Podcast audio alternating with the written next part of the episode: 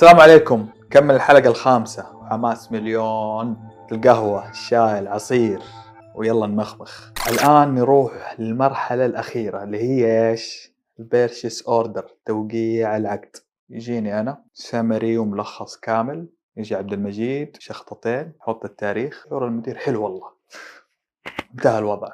انتهى موضوع العقود والمشتريات. نبي نروح حبتين على موضوع ال method of payment تحت ال purchase order نفسه. في عندنا شيء نسميه purchase order lump sum turnkey أو lump sum إيش معنى الكلام ده؟ يعني أقول لك عند الغرفة دي نفذ الخدمة دي حط لي الباركيه حط لي العلم ده حط لي الشهادات دي حط لي الطاولة دي سوي كل شيء. في النهاية حاعطيك مية ألف ريال ونفذ لي كل الخدمات هذه. اتفقنا؟ اتفقنا؟ وقعنا العقد. هذا يثبت السعر وفي نفس الوقت يخلي المخاطرة على المقاول أكثر. يعني قلت له أنا أباك تكسر الجدار ده مثلا. جاء كسره حصل حاجة عارضة أكتبها أنا في نطاق العمل أنه هو يتحمل كل شيء فخليت المخاطرة عليه أكثر. نروح للنوع الثاني من ال method of payment ونسميه مو purchase order لا نسميه شيء ثاني outline agreement unit rate إيش معنى الكلام ده؟ يعني لو مثلا أنا تو فتحت منشأة وما أعرف قد إيه الناس راح يشربوا موية.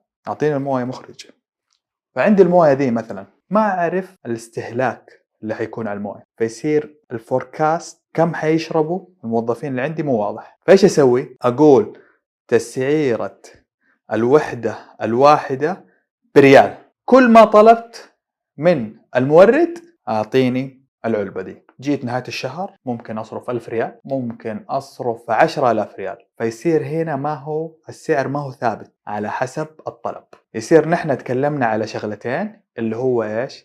ال method of payment سواء كان purchase order أو outline agreement وعرفنا إيش الفرق بينهم. نروح لمرحلة بعدها اللي هي نسميها ال notice to proceed وش ال notice to proceed؟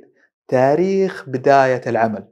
يعني ما يدق مسمار في المشروع إلا هذه الورقة موقعة. وأنا بعد كذا يا مقاول راح أحاسبك على العقد بعد توقيع ال notice to proceed. الحمد لله انتهينا من كامل ال process حقة العقود والمشتريات من A to Z وشرحناها في خمسة حلقات. إن شاء الله راح نروح للقوانين والأحكام وراح نستضيف بعض الناس إن شاء الله في الحلقات القادمة. إذا نحن الآن كعمليات عارفين كل شيء. عندنا أول شيء ال vendor registration عندنا purchase request عندنا request for quotation or proposal عندنا bid closing date بعدها technical evaluation commercial evaluation عندنا recommendation for award ك internal process وآخر شيء ال purchase order وال NTP يصير هذه كعمليات وك process انتهينا منها.